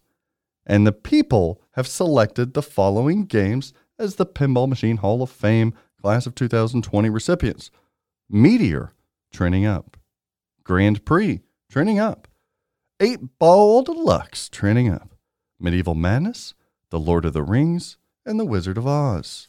I have had real EM fans write in going, Why did Grand Prix win? Oh, Please do not write into the pinball network at gmail.com if you are a non real. EM fan defending why you picked Grand Prix. now I got to talk most- to people about EMs. I, all, I, all I've been able to say is I am in no way surprised Grand Prix got in as the EM. Hey, listener, you want to know a little secret? Every EM is the same.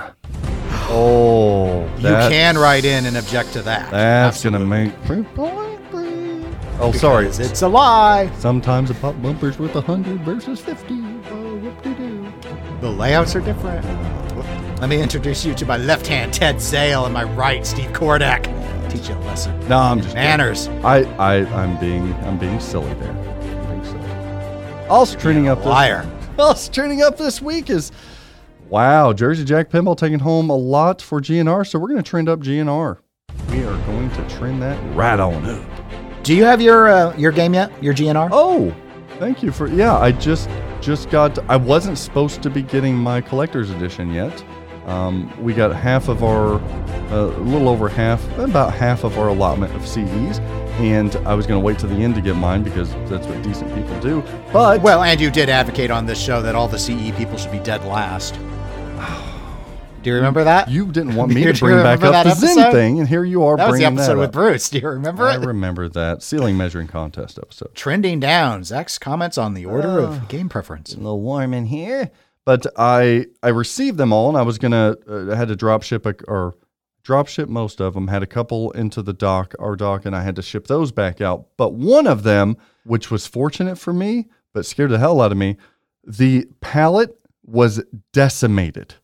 Oh wow. It came, listener, it came like part of the box was on the ground because the wood from the pallet was gone. And there was a couple big holes in the box. And I was like, oh no, no. But I looked it over as best as I could without opening it. And it looked okay. But there was just no way I could send that back out. So I was like, well, oh, guess I'm going to have to just keep this one for myself. Isn't that nice? A hard life indeed. I was yeah, it was the first time that I seen something so battered that I was happy. I was like, "Oh, sweet." Because I don't have a band, you'd have to band it back to a new pallet. You have to rebox. I don't have a box. It was a whole thing, but I did receive it. Opened it up, bam, out of the box. It's a beaut, Clark. The thing, it really is breathtaking. There's not many pinball machines that do that, but wow, what a game. It worked perfectly out of the box. Maybe some tweaks here and there, like I had to do on my original and most other pinball machines I unbox, metal guides, etc. But uh, truly, truly a special, remarkable machine. I'm not shilling because I can't sell any CEs. It, it's really special. Really, really special. The light show, Dennis, on that topper and behind the game and below the game. You couple that with the um with the whole jukebox thing. Have you heard about the jukebox? I have. Yeah, you just you press a couple buttons and you can play the juke. But what I didn't realize, listener, is that when you play those those songs on the CE, it gives you video on the 27 inch screen, uh, and it also gives you the the light shows for said song that you play. So it's more than just a ju- it is a true full blown interactive jukebox. And the glitter, you can't film that glitter. You can't take a picture of that glitter Yeah, because it's stagnant. Glitter does not show up on cameras. They're incapable of capturing glitter because of science. on, what, on are you, still what you talking about? on still photos it is you no, ha- you're wrong. You, just don't know how to shoot it right. no it's true maybe it's the mirrorless camera thing versus I dare not go back into that because I'm already really worried that all the all the professional and amateur, amateur photographers that listen to this show are going to be mad. oh man it's so so good. Um, i can't think of anything that i would like to see differently on the collector's edi- maybe the radcals are really tricky to apply on a cabinet and maybe instead of having the radcal butt up against the the, the metal trim on top you know what i'm talking about dennis? The Not really. No. maybe have that under that metal trim, which is tricky, I get, but whatever. So yeah, it's a beautiful game. Now I did also get another machine. I was rewarding myself for being done with all this frickin' industry awards work. Um, I got my Wonka as well. I didn't remember you didn't have Wonka. I had an LE. It pissed me off one night, and I sold it because it made me. Oh, well, so at least angry. you're at least you don't make rash snap decisions. Well, it was one that I was doing the whole rocking thing on when I was angry playing it, where I would rock it on its two legs back and forth in an angry fashion. So I got rid of I it. don't. Sorry I don't know the- what that. Sorry to the. what that has to do with anything. Well, sorry to the buyer that bought that Oh. months back. Oh, did you did you break it? no, but Well, then who cares? well, I can withstand that stuff. But it was it wasn't pretty. But so no, I I wanted another another one. So I thought, well, getting GNR CE, want to match it with the with the uh, Wonka CE. Now I can report that fucking thing didn't work out of the box. So it, no, it, like one of the VUK kickouts just keeps on firing, and I sighed really big and I turned it off, and I haven't hmm. haven't touched it since. Well, you have been busy. Haven't unboxed my Led Zeppelin either. I need to do that. I wonder if it's working or if you only rewarded yourself with broken things. Yeah, no shit. So one was good, one was bad, one is unknown. Trending down this week is Hot Wheels. Hot Wheels. Poor Jordan at Fliptronic right now is turning off the radio. Sons of a bitch. Hot Wheels. Boy, talk about a no-show at the Pinball Industry Awards. Ugh. It tied for fourth in several categories. That's what you keep telling yourself that. No, it did. I mean, I I, I pulled the analytics up. It did. Ugh. Man, what happened to Hot Wheels? And there are a lot for sale on the secondary market too right now. It's it's a hard thing to see because it's a it's a fun pin. It's cool. They continue. You know how Kugler and them are. They're going to continue to improve the code. You know, I think the issue for for poor Hot Wheels was just that as strong as 2020 was, I mean, there's just a lot of competition. There were a lot of really good games. Sure, so sure. And that uh, just it makes it hard for anyone to You- stand out. I believe I'm correct. You have not played Hot Wheels yet, correct? I have not. no. Okay. And you have not played Led Zeppelin, correct? No, I've I've barely even seen Led Zeppelin. Okay. Um, this or that. You get you get one shot not playing either one of them. You get to you get one of them for your game room. Hot Wheels or Led Zeppelin? Hot Wheels. I'd go Led Zeppelin.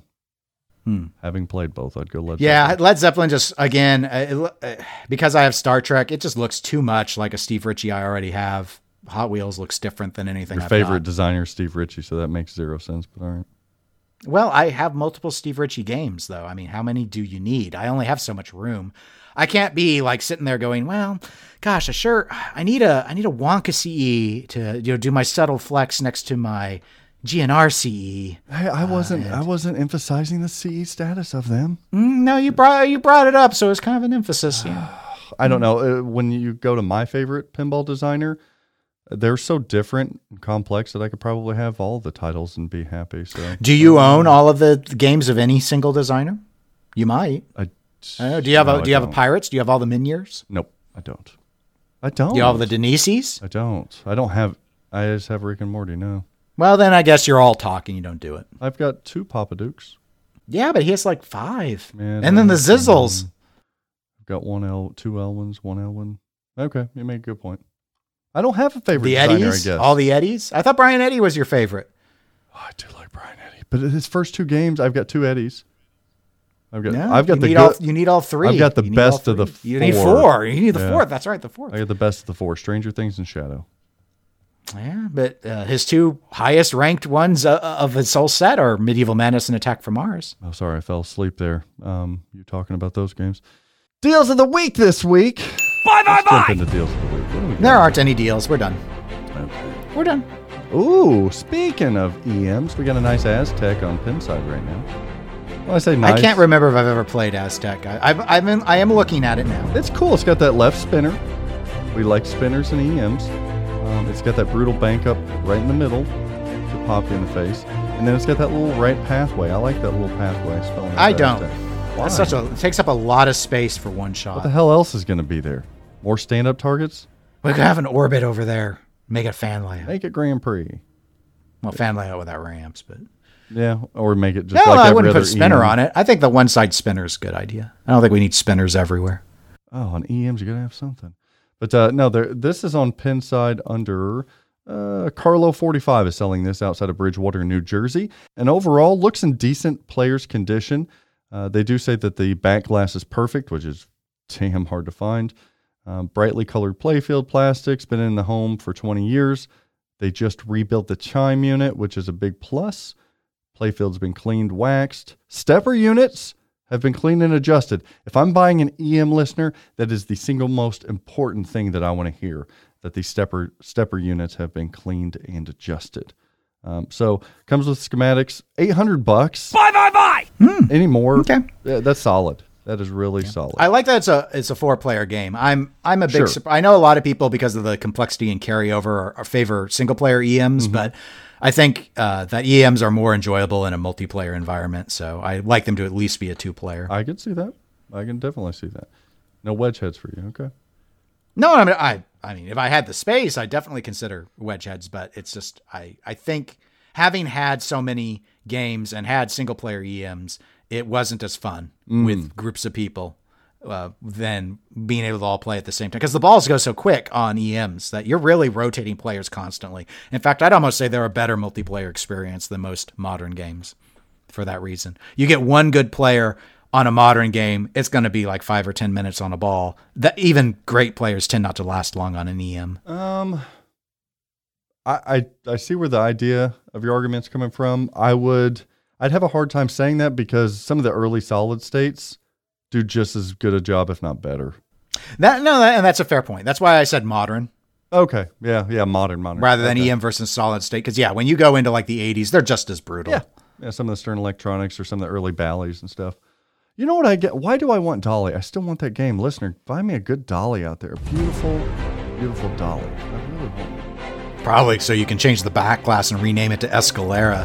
You shill. Oh, I would never change Dolly. Do- You no. get it, Dolly. I Escalera. I see what you did, but it wasn't funny because you talking. It was down hilarious. Dolly Parton. Wow. Got- Someone has probably just now smacked their car into a Jersey barricade because they were laughing so hard at that joke. Well, for many of you that bought the Escalera, there is an attachment called the Big Wheels attachment. It's got two huge, beautiful, bulbous wheels on there that that kind of reminds me of those big bulbous wheels of Dolly. You see what I did there? Bye bye bye. Hmm. Here's another deal of the week. This is fun, uh, like a juxtaposition here. Deal of the week.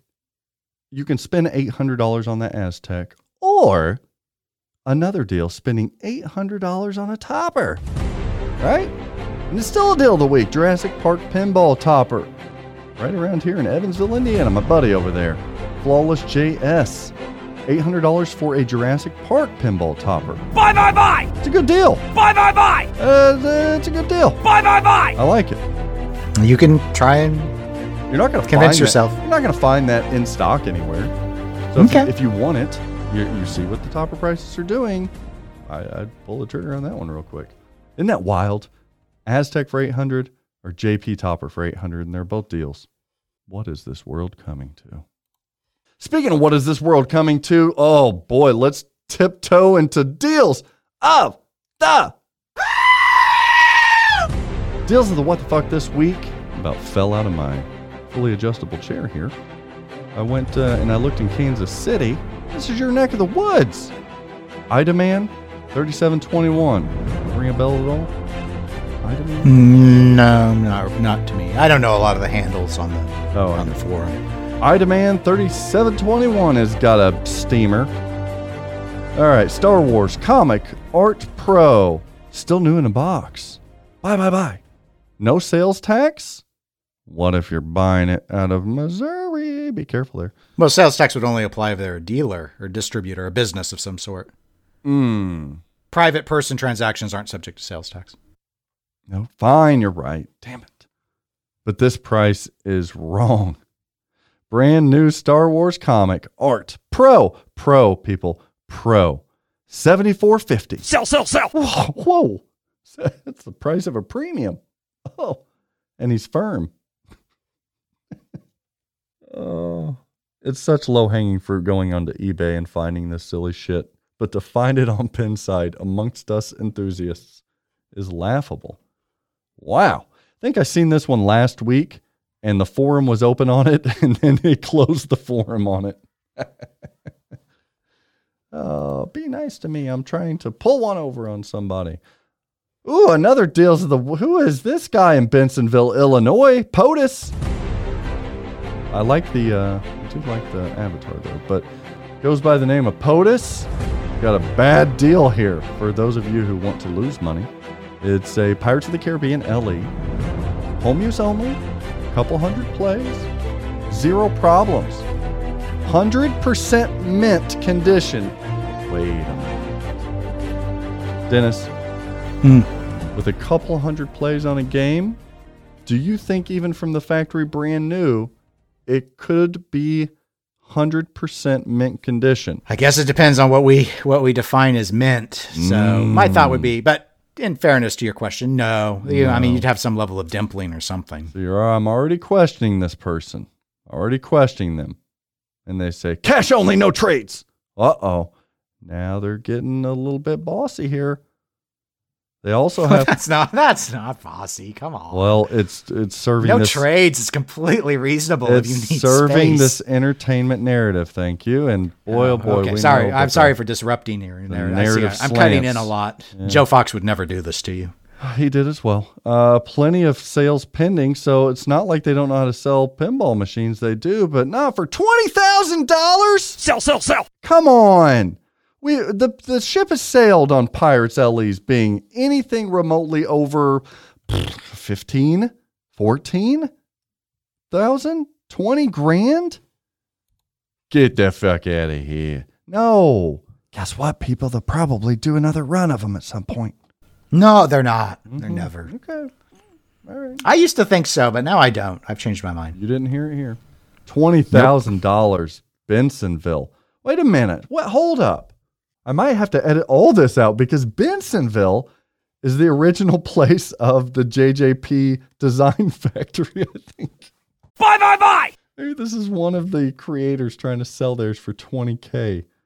Sorry, design team, if I'm throwing one of y'all under the bus here. And that was your deals of the what the fuck, your deals of the week. You're trending up, you're trending down, and damn it, your pinball market trends. Trademark? Question mark? Sons of bitches can't steal the domain there. Oh, wouldn't it be funny if, if Zen renamed their show to Pinball Market Trends? Oh, God. they did. Son. That'd be that'd be funny. I'd laugh. I got the domain though. Freaking trolls out there. I bought, bought, bought that son of a bitch. Well, that episode was nice, warm, fuzzy, and fun, Dennis. I got a lot of things I can take away from it, Mm. Like your love for mirrorless cameras, But it was done for the lulls. your love for EM machines, EMs are fun. your desire for a reach around. Uh, your love for code updates, the Kaminkow statement, and Harry Potter, and your your hatred for that title uh, on a future pinball machine.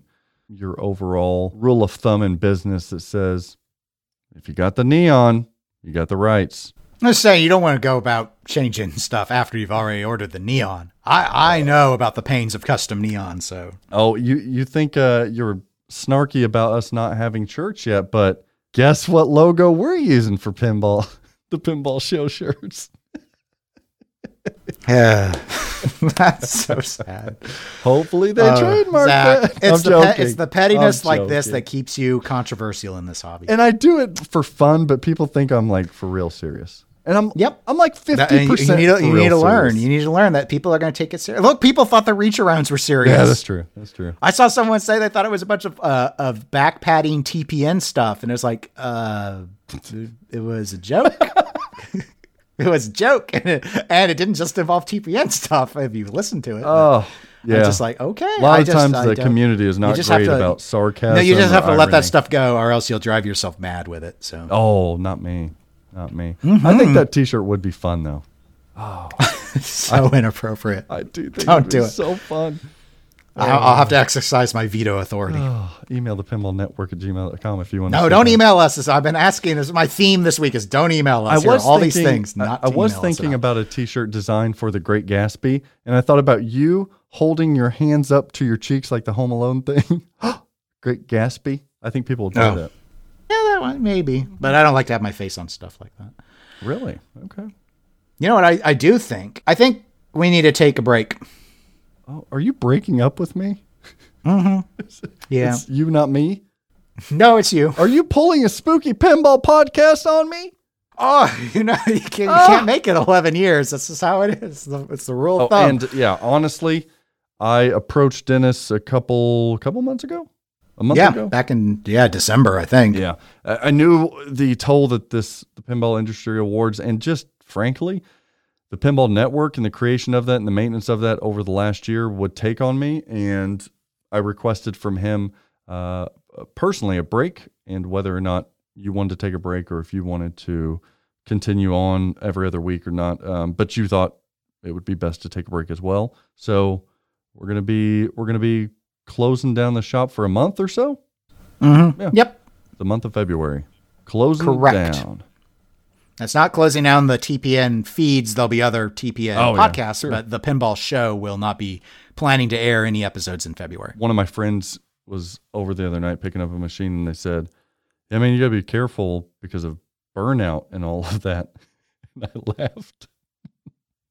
Yeah, no, burnout is real. No, no, the, the, but that's not the fun. The funny part is, I, I looked at him and I said, Jeremy, uh, I, I fucking burn out three years ago. Like, like the burnout, that's cute. No, the I, I do this as as part of my life. So I'd be lying to listeners and and to people I care about if I said that I'm not always burnt out. But that's just uh, that's the dedication and the desire I have to contribute to pinball and have fun. So I think you can. I think it's a misconception that once you're burnout, you're like, de- no, you can be burnout and still have fun. It's it's a, a fluctuation of things. So I, I don't. I, I want to be honest with you guys. Sure, I'm burnout, but I'm. Anytime you work hard and you're passionate about something, you can get burnout, but that doesn't mean you're done. So, uh, but I just yeah, I don't. I don't want to edit for a month. Anything. I don't want to look at this GD computer for a month.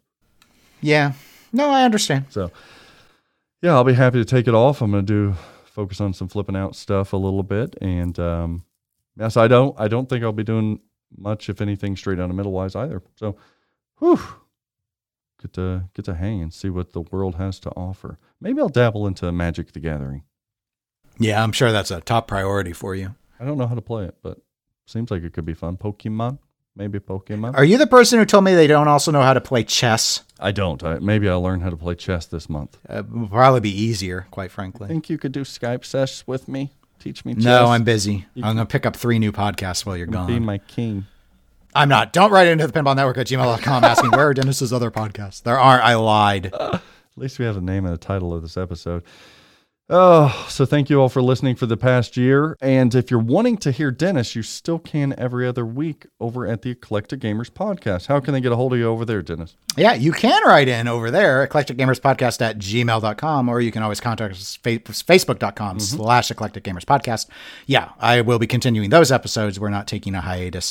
So You guys had a really fun John Hughes top uh, top pinball list over there. not everyone liked that episode. Well, a lot of people are wrong, but that was really fun. No, no, mo- most of the feedback was positive, but not everyone. Your was- choices yeah. were a B plus, if I have to rate it. But you, you went Yeah. with you you went n- non-writing pieces by John. Come on, Well, uh, when you, I mean, come on, especially if you want to talk about every single thing. I mean, he had so many writing credits that would have taken forever. yeah, but just o- offering Director wise, we were able to give every single film its apt attention. and too much so because yeah, when you stuck to that, you lost things like Home Alone, and you gained things like Sixteen Candles that you had to talk at ad nauseum no, about. That's fine. No, we didn't talk all that She's having a it. baby or whatever the fuck that movie was. Yeah, that got like two minutes, so don't exaggerate. Two minutes more than it should. It's a perfectly reasonable limiting factor. Uh, but ultimately, you liked planes, trains, and automobiles more than you should. Uncle I Buck was okay. Uh, I'm with you there. What was it? Was it the Breakfast Club was the other one? Well, Tony's pick was to do Ferris Bueller. Th- that's solid. I think Tony was right. Yeah, that's I think that's what most of the people would agree with as well. I ended up saying I thought Uncle Buck was a better choice as a pinball theme than Ferris, even though Ferris is a better mu- movie. yeah. The only one that would sell anything is Ferris. That's the only one that would. Actually Breakfast Club could sell too, though I don't think it's good for pinball. Actually, that'd be a tough sell. Hmm. That would be a tough sell. But Ferris Bueller, I think, would do fairly well actually. So go check out EGP and all the happenings over there. Always fun to listen to them. Uh, if you want to watch some video content, go to Straight Down the Middle, uh, a video series. uh, Greg Bone and I. Um, we've got a Turtles review that we still need to pull out of our review out of the can. I like turtles. I, li- I like turtles. And if you're ready to buy a brand new pinball machine, I'm the guy that can help you out. Nicole and I, with Flipping Out Pinball, would love to earn your business and support. Um, and the machine showcase this week is an Avengers LE. Those are all. s- Wait, what? Oh, we just had one come in on trade. Bye bye bye! An Avengers LE. So bye, bye, buy as quickly as you can because that'll be gone, gone, gone. We also have Stranger Things Pros, premiums in stock, Led Zeppelin Pros. Uh, premiums are coming in. I think the Februarys are spoken for. March is pro- April.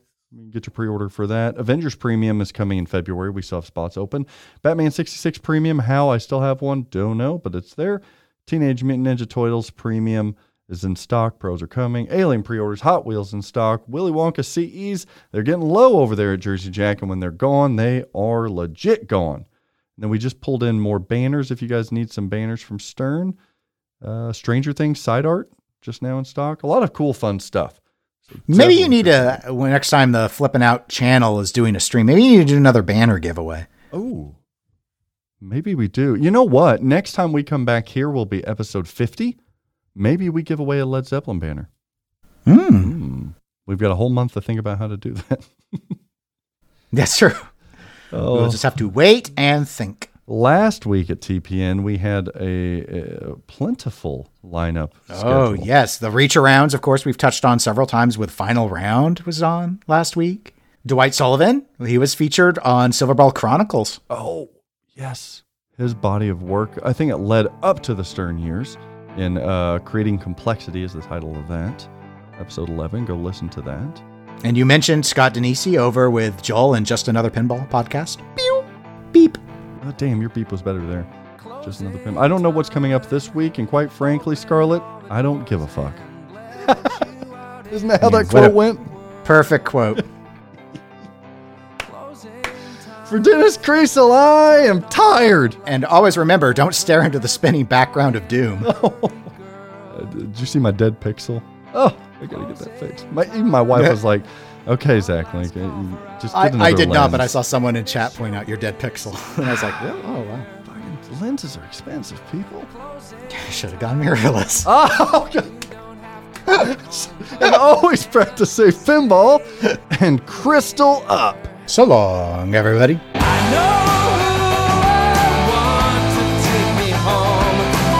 Crystal Up reminded me of crystal meth for some reason. I don't know why. Mm-hmm. Your favorite drug, I'm sure. No, not a big crystal meth guy. No, I'm trying to think. Do I have a drug choice? Caffeine, I guess. And winning crudes too. time, time for you to go out to the places you will be from. Closing time, this room won't be open